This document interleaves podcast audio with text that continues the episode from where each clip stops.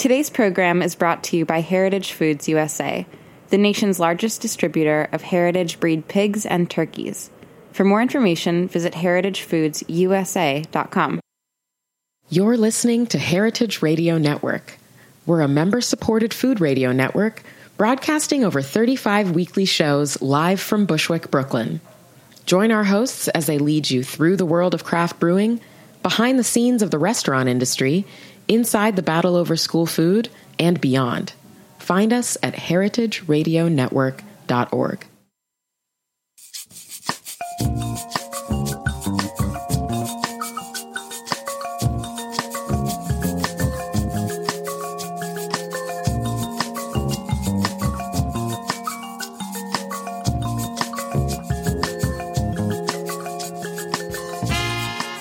Good evening and welcome to Fuhmentaboudit. on heritageradionetwork.org. I'm Mary Izett, I'm Chris Cuzme. And I'm Rachel Jacobs. and we're your co-hosts through this weekly journey of all things fermented. Archived on Stitcher, iTunes, and right here on heritageradionetwork.org. Future Us just did that. We just said hello to the show. That was Future Us knows exactly what's going on. Let me tell you about today. This is Yester me talking. This is Yester Chris. I had I've been getting up really early last week, uh, getting all sorts of things going on at Fifth Hammer. We did a we got a compressor to the roof at 5 a.m. We've been getting up at 7 a.m. getting the cold box together, and things are really freaking excited. So this is Yester me in real time. Anyway. Okay, and now we're gonna go for real. All right, we're here in the studio with Ken Fornataro of Cultures Group. Welcome, Ken. Hi, How are you? I'm good. And how are you? So uh, I think we met you actually through the fermentation ferment meetup, and then at Ferment Meetup, Ferment, yes, Yeah, and um, and, and, then something at Brooklyn Brooklyn Fermentation Festival too. right? Yes. yeah, exactly. And I finally got to taste some of your Where- ferments oh, there. Did you debut my uh, honeydew sake? Yes, How- and I had the beef broth. beef Oh, broth the beef sake. That was great. yes, wasn't it? yes. So let's dive right into that. Why not? That was because we wild. because we brought it up.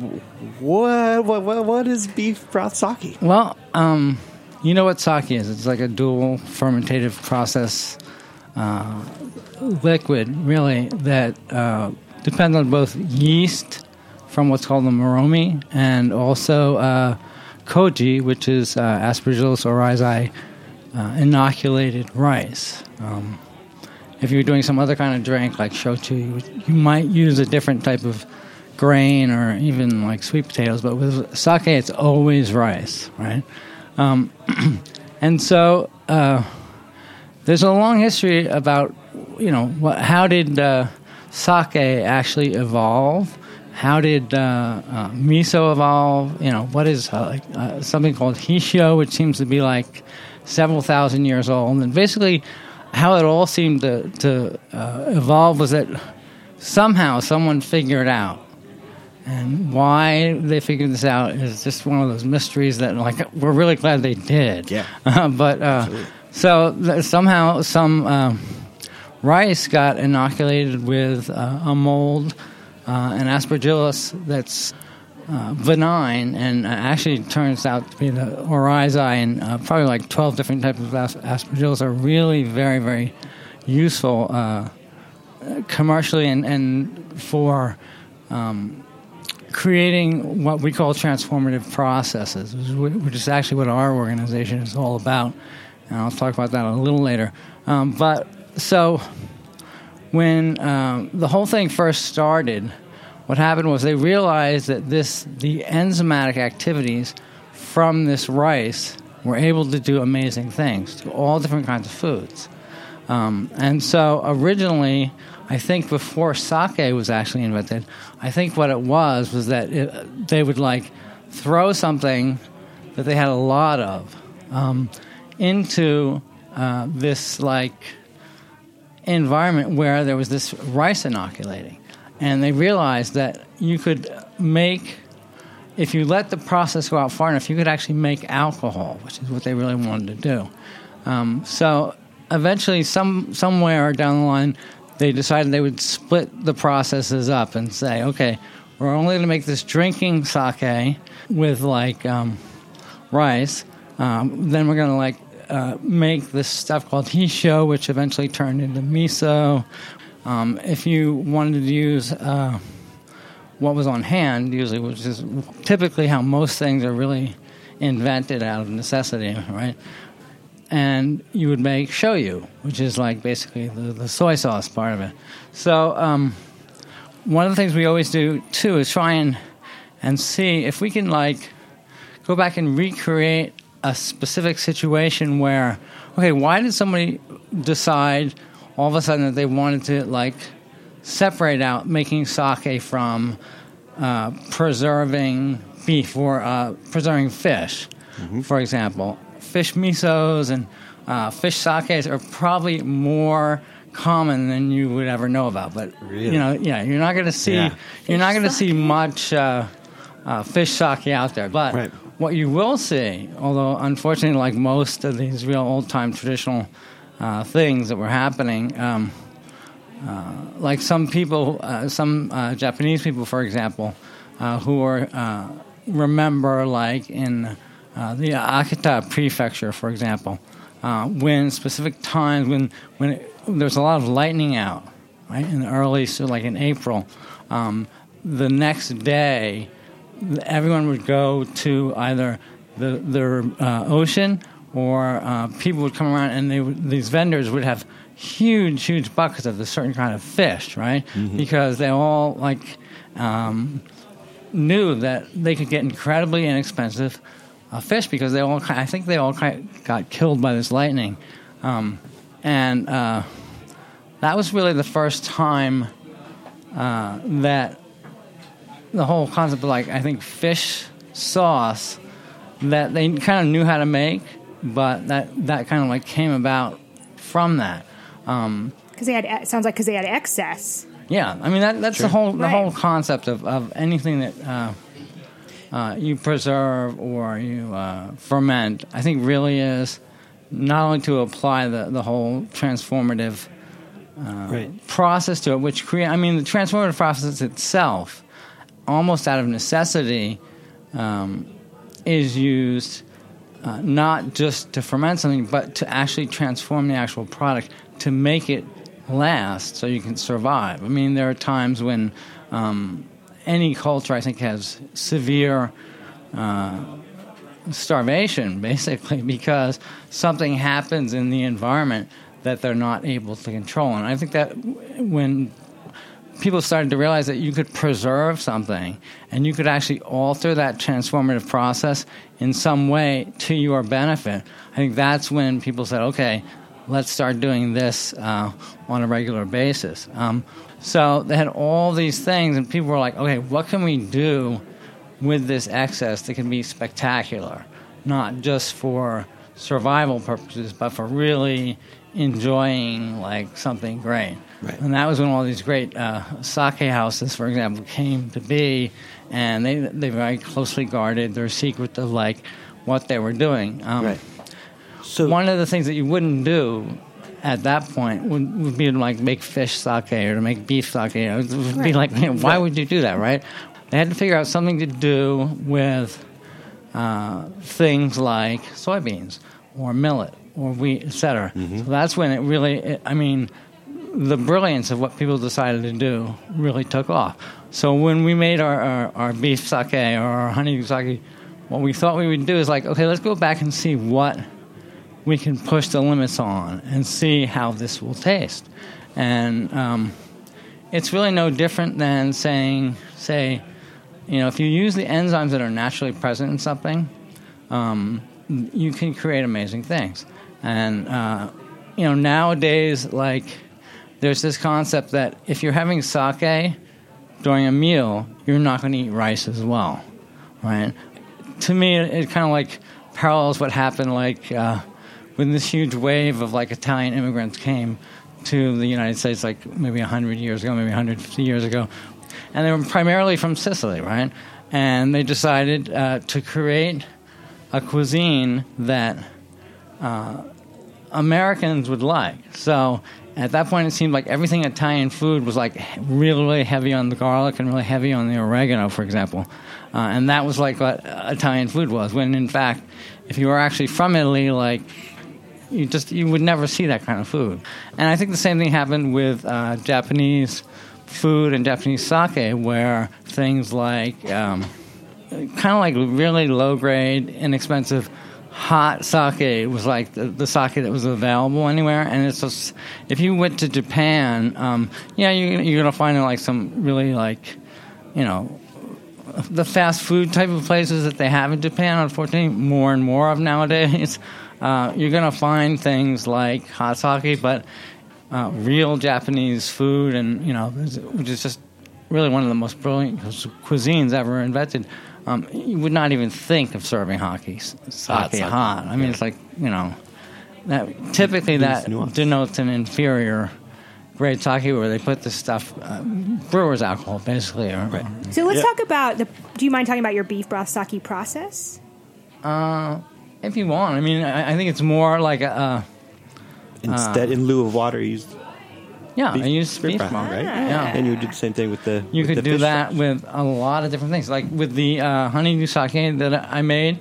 I mean, besides actually, this one was a little more planned than the beef broth one, where we actually took um, like something that we knew would collect the yeasts from the honeydew. So we actually went into a, honey, a field of honeydew melons oh, cool. with it and collected the yeah. yeast from there, right? Which is kind of a um, kind of a hard thing to do nowadays. Uh, like if you're making sake, um, I think there are like 14 yeasts or something that are really like uh, that are so well controlled by the sake brewers, like whatever it is. Uh, um, and uh, uh, in fact, the entire manufacture uh, manufacturing of sake in Japan is really heavily and tightly controlled.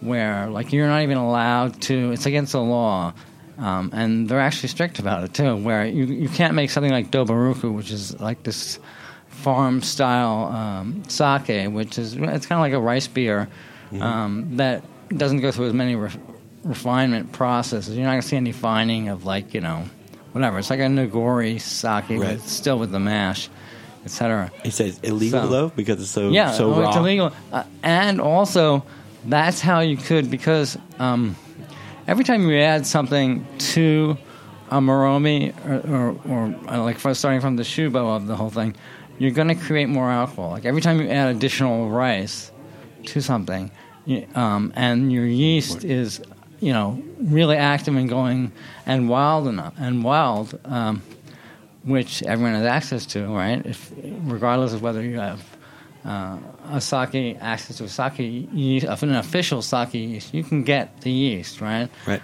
Um, which is really why we decided that we would, would do that and say, okay, what would happen if, you know, this we took some beef broth, which is would not be completely uncommon, uh, or f- fish broth for that matter, right? Um, and we took our own yeast and said, okay, let's just start dumping uh, some inoculated rice in there, some koji, and um, see what happens. And we kept doing that, and we actually ref- refined it, we strained it, we did the whole like you know so I did not get to taste it. As I was saying, yeah. can you give me some uh, kind of flavor notes on what it was like if more. you compared to it? Uh,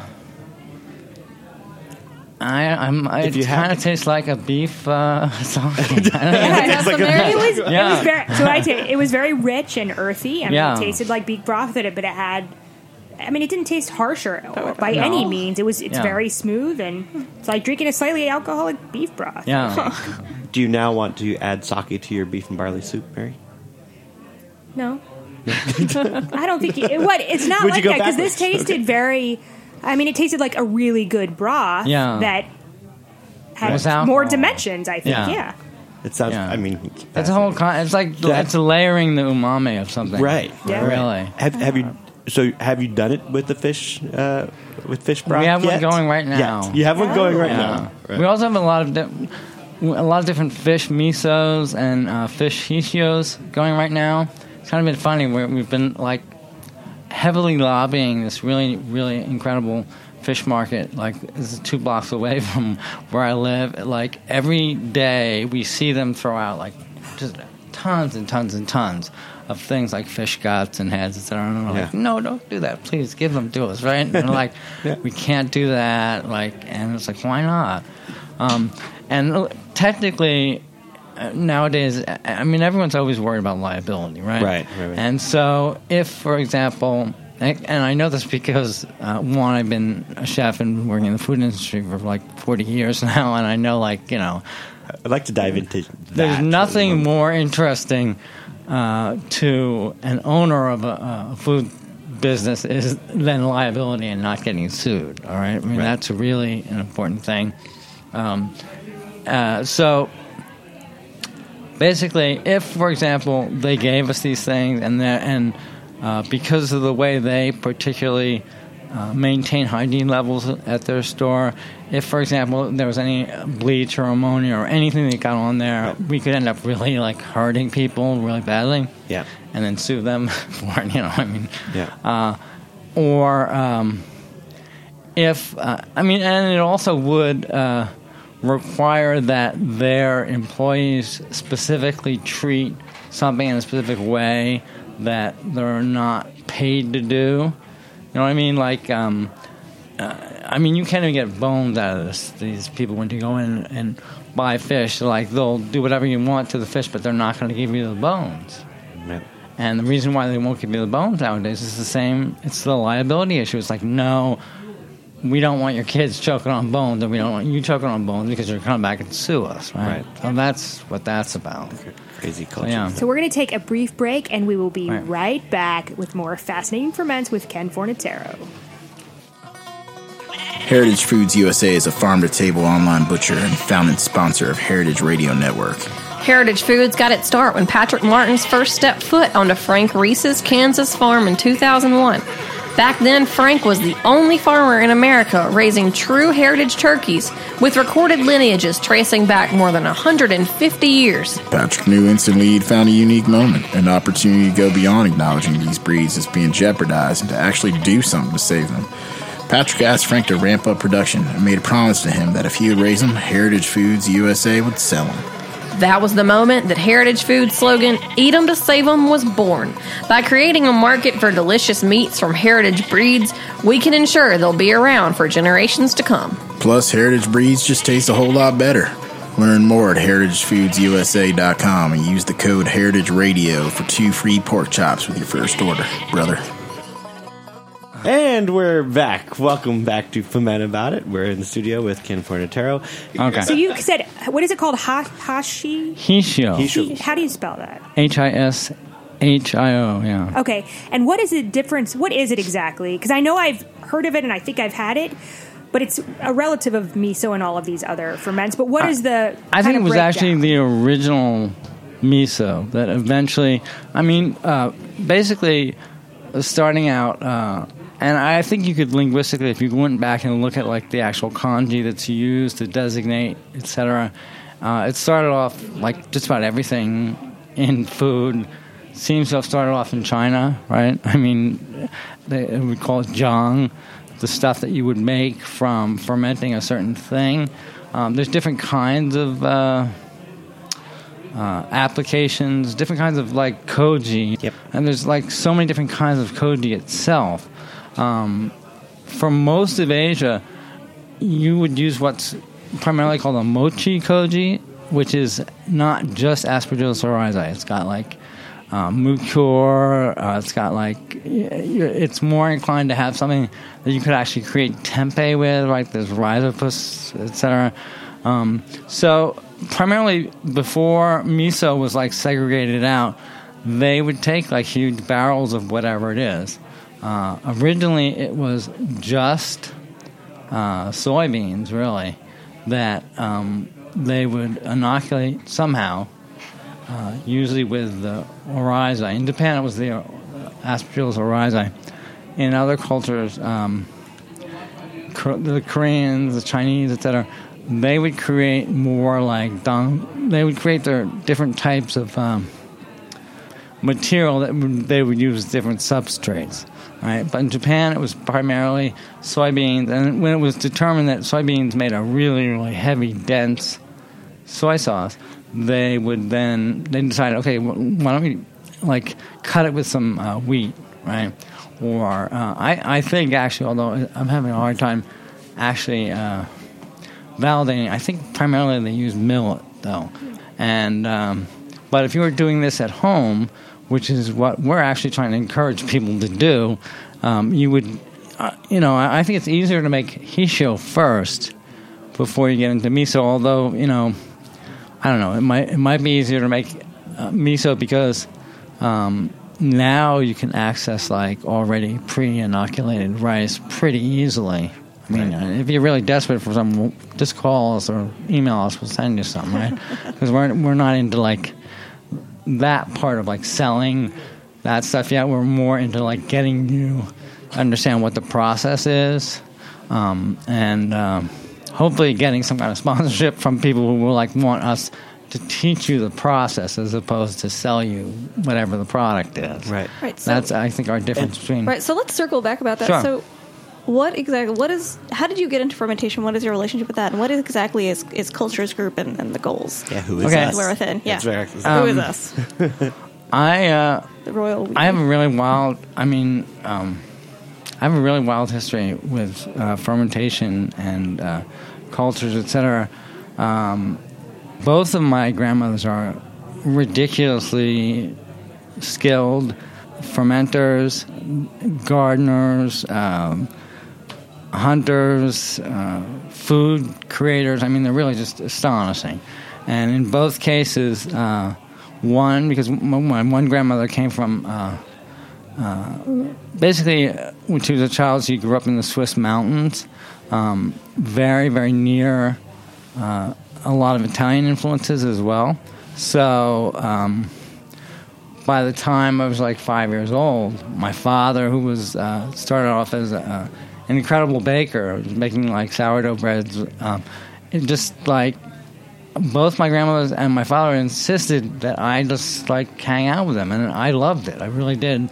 Um, so when I was five years old, I just started like you know hanging out in uh, bakeries with my father and uh, going to the fields with my, both my grandmothers and like collecting stuff. And uh, my grandmother, uh, the this Italian one. Um, had this amazing root cellar, which if you were like a five year old kid, you would think, oh my God, this is the coolest place ever, right? And it was. And it took me a while to figure out exactly what was going on down there. But she used to make this uh, tomato sauce that was like famous everywhere as far as I, I had known because people would like beg her for some of this stuff. And what she was doing, she was making this tomato sauce um, with a lot of different really sweet uh, herbs and spices. And she was putting it down at like maybe this 45, 50 degree Fahrenheit temperature and just basically letting it lacto ferment for like six or seven months a year. So she would always have it. And I'm like, it took me a while to figure out why is this so incredibly sweet and like the depth of it was amazing, right? Yeah. And uh, so she finally um, uh, decided, okay, she's going to let me into all this stuff. I may be like 12 years old. And that was when um, also this uh, neighbor uh, of mine, uh, and she brought me back this thing, which is. Uh, it was kind of like a little book, kind of looked like a silk wallet, right? I'm like, what is this thing? And there's really gorgeous paper inside. I said, what is this used for, right? Um, and I thought about it for days and days, and finally I said, what is this, right? To her, she said, um, well, in Japan, if you if you ever go out, you know, you always have something inside of your kimono, right? You always carry one of these around in case you have to use the bathroom. And what that was was actually toilet paper, but you know, if it, was just the, like it was like the Japanese way of doing something. It was just so elegant and so chic, you know. About, So this is great. So um, yeah, um, and, and just about that time as well, my sister, older sister who was going to college in Boston, decided that she would bring me home because she knew I loved bread baking at that point. Uh, she brought me back a copy of the Tassajara bread book, right? And I'm like, oh my god, right? This is an amazing book, and um, that was how I realized, uh, like two or three years later, when um, I went to college really early, actually. Uh, I went to uh, visit her a lot in Boston when I was going to Brown University, right? And uh, when I was uh, 19 years old, I decided, okay, you know what? I really, really, really want to be a chef um, because I, I already knew so much. I walked into this place called L'Hermitage, um, which was probably about hundred feet away from the store that has just opened called Erewhon, right? And who should be hanging out at Erewhon but people like uh, William Shurtleff and uh, Akiko Aoyagi and uh, Michio Kushi and Aveline Kushi, okay? And I just kind of like went there every day and like really uh, made friends with everyone there. I actually made my first miso there with Bill. Um, I mean, this was like the most amazing place in the world. Yeah. Within two months, they made me the executive chef of this place, and the entire cuisine um, I had been studying, uh, but this place called the Hermitage was really had such an incredible lasting impression on me as far as fermentation went. One, because it was all about uh, food using basically Russian ingredients, either wild or wet, and applying French principles. And while I was there, I mean, you know, something like uh, know, sauce, for example, which is like umeboshi plums. You'd say, why, why are the Russians using umeboshi plums? They would, uh, the Georgians would marinate these chickens uh, in like garlic and uh, wine, uh, oranges, etc., and really like grill them uh, until they were like very brown, and then serve them with this fermented uh, umeboshi plum paste that we would also put uh, coriander, fresh coriander mm-hmm. in. I mean, it was like it sounds uh, awesome. It was amazing. Yeah. It really was. right um, that's going to be in, in what we're right, we're currently writing three books. That's hopefully going to be in one of the books on Russian ferments. But the part where the fermentation part really explodes as well is like when I was executive chef for the, the, the Hermitage. Um, we were lucky enough to have. I don't know if you know much about the Boston area at that time, but like in in certain uh, places uh, where there was, was huge, a huge influx of either Russian Jews coming in, like in Allston or Brookline, etc. I mean, I met like. Uh, Barney Frank, for example, I met when I was 19 years old awesome. in, in, in, Brookline, for example, and because um, he and, and got him to actually come and talk at Brown. But uh, all these like women would come and work for me, and uh, I remember talking to, to Sandor Katz about this once, about like, because he asked me once, where, where did you learn this stuff? Like, um, these women would come, and it took me a while to figure out exactly what they were doing. Like, we, on our menu, we had a lot of different fermented things. Like, we would make um, these buckwheat pancakes, blini, basically. And um, I was always like, um, I would always buy yeast, right? And they just never wanted to use it. I'm like, why? How? I don't understand why you're doing this.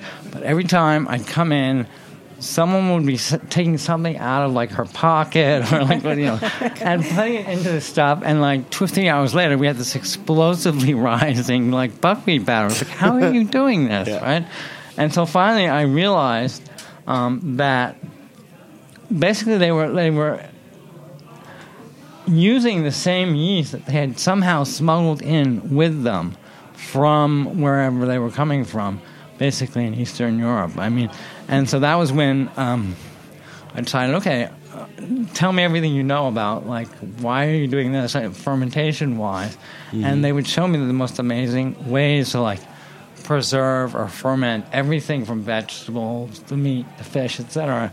And especially mushrooms, too, which. Um, I think one of the, the most unknown things about Russian cuisine, for example, is that their their use of mushrooms and their fermentation of mushrooms and the growth of mushrooms, wild gathering of mushrooms is incredible. It's intense. I mean, they've been doing this for hundreds of years, yeah. and it's just not something that um, it's not talked about. Uh, yeah, it's, isn't it wild, right? Yeah. But yeah, it's it's just one of the amazing things. But yeah, the Russians have a very long history. It's not just just about kvass or you know. Um, the beets like you know the Flotsky borscht or whatever, right? Yeah, it's yeah. really a pretty extensive, um, uh, almost like a hunter gatherer type of thing, where they would. Uh, they were usually amazing hunters. They knew exactly where, like certain mushrooms grew, where certain wild plants, etc. Yeah. Um, and a long time, I think the the popularity of like the whole samovar culture there and their teas depended a lot on what wild roots and uh, herbs they were actually able to to grow.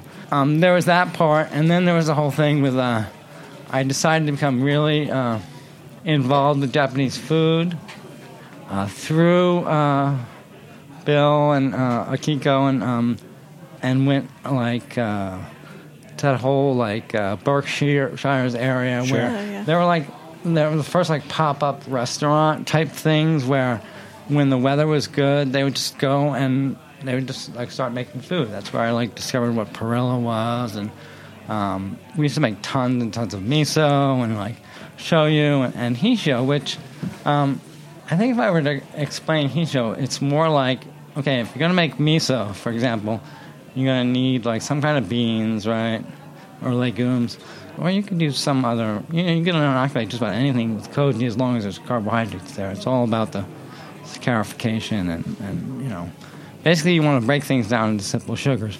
Uh, with miso, um, depending on what kind of koji you make, and this is why it's really important on what you're using to make your koji with and what kind of spores you use, Right. um, because you want to make koji that can break down, that, that's going to create proteases and lipases, and not just amylases, which is what you would do if you're going to make Beer.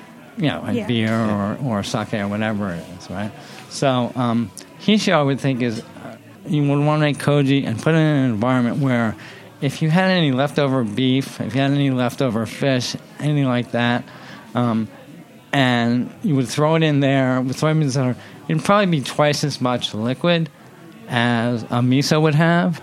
I think actually, at a certain point, the whole concept of tamari, the stuff that comes off of miso, I think that that originally, when they first started making it, when it was a higher volume of liquid to whatever it was, I think that was the original hishio. Hishio. And then whatever the moromi part of it was, which is like, you know, whatever you would like strain out. If you were doing it with uh, legumes or beef or whatever you were doing it with, or fish, um, that would eventually become the miso part. So like Curds Whey, but Yeah. with uh, Yeah, yeah, and and so with, and with soy sauce, the, the same thing. I think you know that was just another part of that entire family Sure. of things. It's really, I think it's a liquid content Yeah. thing, which is why, interestingly, um, and here's another thing that people uh, have, I think, kind of like not as much picked up on in, in miso is that um, misos with like dried vegetables, for example, like daikon, etc. There's a whole. It gets to a point where um, there's very little separation between what tsukemono or, or pickled vegetables are, uh, which you can use a lot of different things to pickle, and actual miso. Like if you were making miso in the countryside, you would make sure you had it layered with vegetables as well. Right. So during the period, like you'd take out like your half-dried daikon, etc., and eat it, and you'd say, "Wow, this is an amazing thing," right? So Now, yeah, because we're, cause we're running out of time, and we We're have still- to talk about culture. Yeah, we here. still, Yeah, so, we still you gotta spent talk about 40 the years, weed. Yeah, so you spent 40 years in the in the food industry as a chef. Um, so what made Everywhere. you go and start Cultures Group, and what, what Um, is Cultures What Group? is and Cultures how can people find out about it? our organization, Cultures Group, is based on um, Wu Xing, which is like uh, basically five element um, Chinese medicine and acupuncture. Wu Xing? Wu Xing, yeah. Wu Xing. Wu Xing.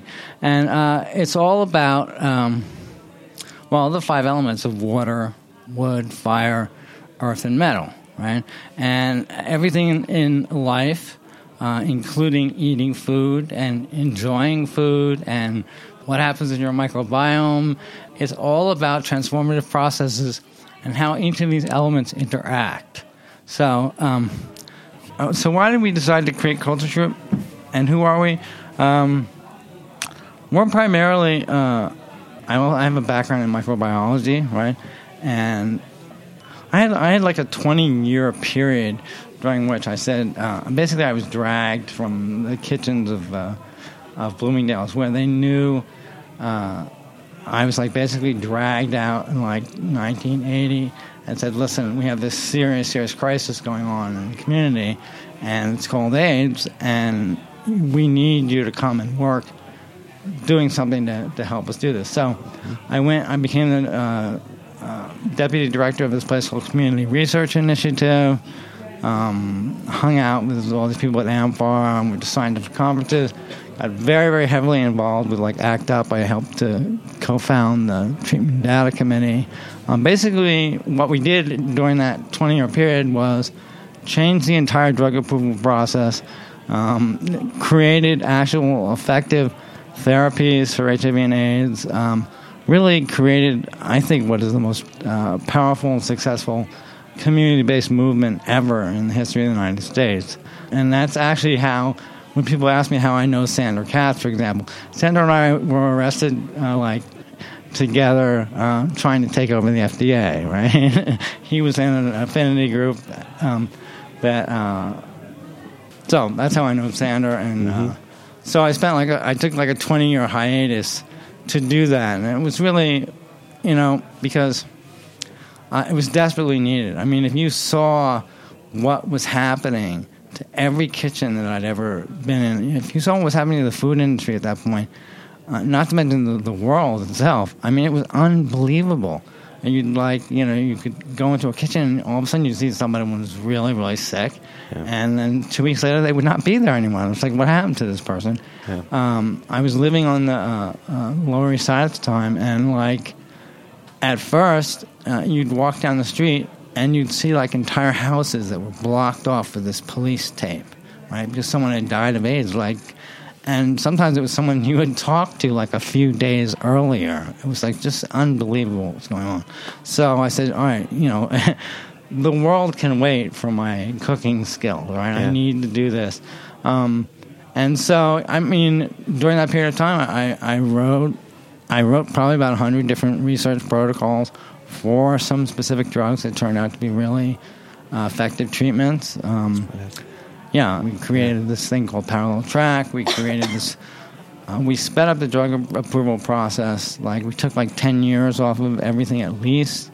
Uh, we demanded and got the ability to, uh, because back then um, in research, uh, as in society, I mean, the concept of allowing a woman, for example, um, or uh, someone who was not really like well insured or, or wealthy to participate in a research study, which at that point was the only way you were going to get any treatments for HIV, they, they just would not hear of it. People did not want to move on, on a lot of different things. Um, the racism, yeah, I mean, the racism was just unreal. Yeah. The first um, study from the AIDS clinical trial group, for example, from the National Institutes of Health, um, the average participant, like 89% of the people in the first trial, were white men with PhDs. Okay, I mean it's it's astonishing. Not representative right? of the overall population. Yeah, at, at all. So I mean, we had to push and push and push and push really hard for a long period of time, and I think really the most unfortunate thing is that just like in the last, I don't know, like 10 years, maybe five even, uh, it's like we're back to square one again with that. well, no, it's not a little disappointing. It's, it's really awful, right? Yeah. So, but yeah, so basically, what we decided, to, why we decided to create Cultures Group. Um, so, according to the Wu Xing, or, or five element theory, um, there are five different ways that you can approach food, you can approach life, you can approach transformative processes, etc. And so we our five points are that most of all, like you have to you have to metabolize food to live. I mean, it's a survival thing, right? So, and unfortunately, still today in this world, people don't have equal access at all to the same resources as other people. Um, and sometimes you really need to use extra, extra like knowledge that once used to be common, commonly passed down from generation to generation. That because of the way food is produced nowadays, and it's been so hugely corporatized, mm-hmm. um, people don't really people are happy to be unaware of what they're eating. Yeah. Well, the yeah. tradition's been broken. Yeah. Like that line yeah. has been broken. Yeah. That's a really awful thing. Mm. And that's one of the things that we want to get people back into understanding uh, through the books we write, through the posts and, and things that we uh, talk about, is that one, the most basic transformative process that, that you as a human being can do is to metabolize food, right? And in order to metabolize food, you need to know what a microbiome is. You need to know why it can go wrong, too. So that's where we, we like try and emphasize microbiology and the microbiome stuff. Uh, um, and how you can actually do things like create your own pro- probiotics and prebiotics to be able to better transform stuff. Um, always with the, the understanding that, listen, one of the greatest pleasures in life is eating food. And we, we have the same attitude towards alcohol, too. It's like, you know, these things are uh, really wonderful things that, you know, you should be able to know individually what you can and cannot tolerate or what you do or don't want to do. And the further your distance from how something is actually made, um, the more difficult it is is to under, actually understand that. And um, we're we're convinced that most um, chronic illnesses somehow have a link to uh, breaking that tradition. you can really create yourself uh, a much better functioning uh, system if you know what you're eating, what you're putting in stuff. So we emphasize things like nutrition, uh, uh microbiome. We're also very, very, very interested in the whole process of aging and um, particularly dysphagia as well. You know, I mean, if, if, you, if you go and look at like cohorts of people with like Parkinson's or Alzheimer's or you know any other um, uh, chronic illness, you're going to see that like 89, 90 percent of them can't eat, right? And they're basically starving to death. And we have all these, we have all these chefs out there, right? We have all these artisans out there who know uh, how to do these things to help people, right? If if they just learn. Um, how to how to do it. So we really want to like um, stress to them. Okay, listen, it's wonderful you have all these skills to making these fabulous types of foods, etc. Think of oh, you, you, should always think about why you're doing this in the first place. Right. All right. Why are you doing this as a chef? Be, uh, other than to like make money, okay? Because um, you know in this world you have to make money usually, right?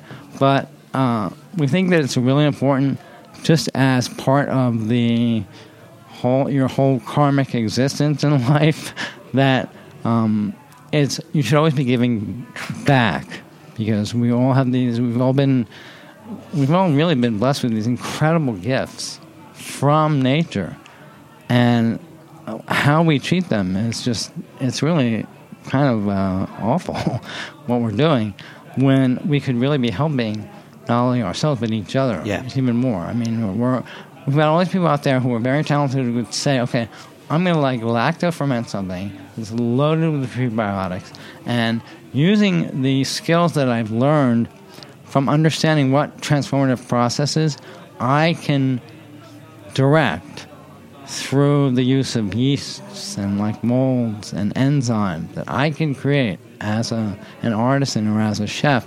Uh, I can make something that's already broken down into this really rich, accessible food, and we can we can make sure anyone can eat, anyone can have access to it, based on whether or not you know they can't really swallow things anymore. I mean, you know, how hard is it to strain something, right? And the entire general population, like one in five of them, is currently suffering from dysphagia right? One in five is an astonishing number, yeah. right?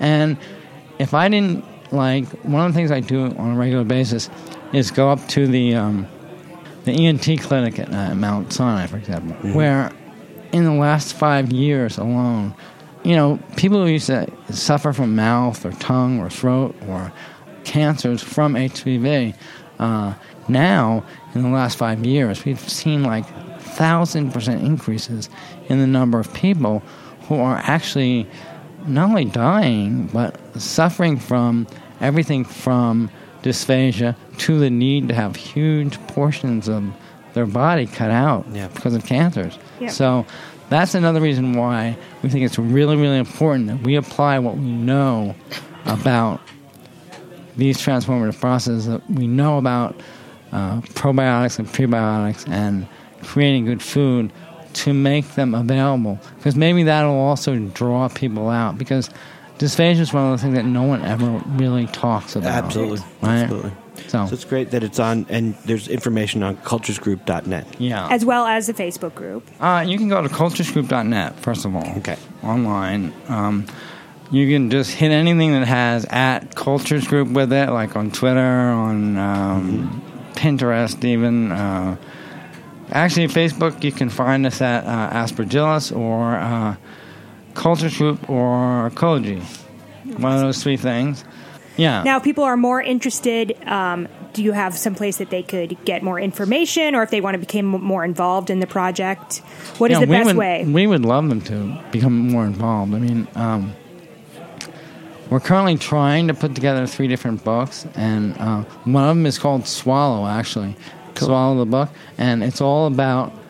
Pe- we're encouraging people to uh, think about like, and uh, most of the people like my age, for example, have parents who are, are like probably undergoing one or you know some having difficulties with dysphagia, for example, or suffering from a specific illness.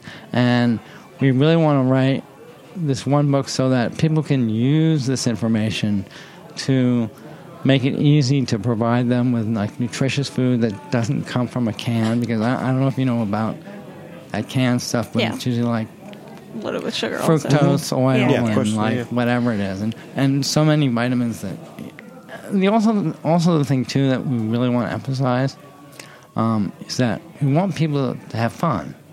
We want people to enjoy themselves because there's nothing you can do to stop the transformative process of life, right? Right. And the idea is to like enjoy it as much as you can.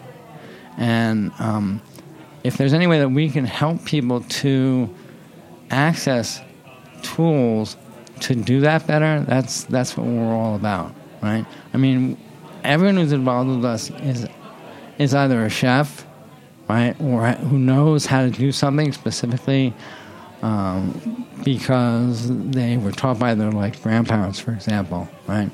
Um, and we really want to want to be like a, a more like a clearinghouse center where people can get information as well as inspiration. They can share with each other, and they can use what they know uh, at, to be activists for themselves and for other people as well.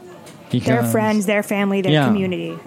You know, the whole industrialization of, of, the food that we're creating in this country is it's just it's really not not a good thing. We want people to get back into the whole like we want people to know how to support a family farmer, for example, or right. a family farm, or somebody who's doing something small as opposed to huge, because um, usually uh, the people who are doing something small are not going to be requiring, um, you know, chemicals to do what they're doing, right? So, yeah. So I mean, we need lawyers, we need writers, we need researchers, we need microbi- microbiologists, we need people who just like really want to do things like you know, work on educating each other. I mean, we need writers, we need mm-hmm. experimenters. So, how do they contact so, you uh, if they want to get more involved? Yeah, d- just cultures group at earthlink.net. Okay, perfect. Or they can. The other thing they can do also is like if you go to culturesgroup.net and follow us, we'll have your info. Mm-hmm. And then you have well. an email list as well, or are developing yeah. one. Awesome. Yeah. Yep. Well, thank you so much for sure. being on. Awesome. Yeah, and and um, and we'll continue. We'd love to follow you through the journey. So we will right. definitely be back in touch with you at some point. Um, thanks to all of you who are listening out there, and we'll be back next week on The Men, the Men About, It. Right. Thanks, Jen. Thanks. Thanks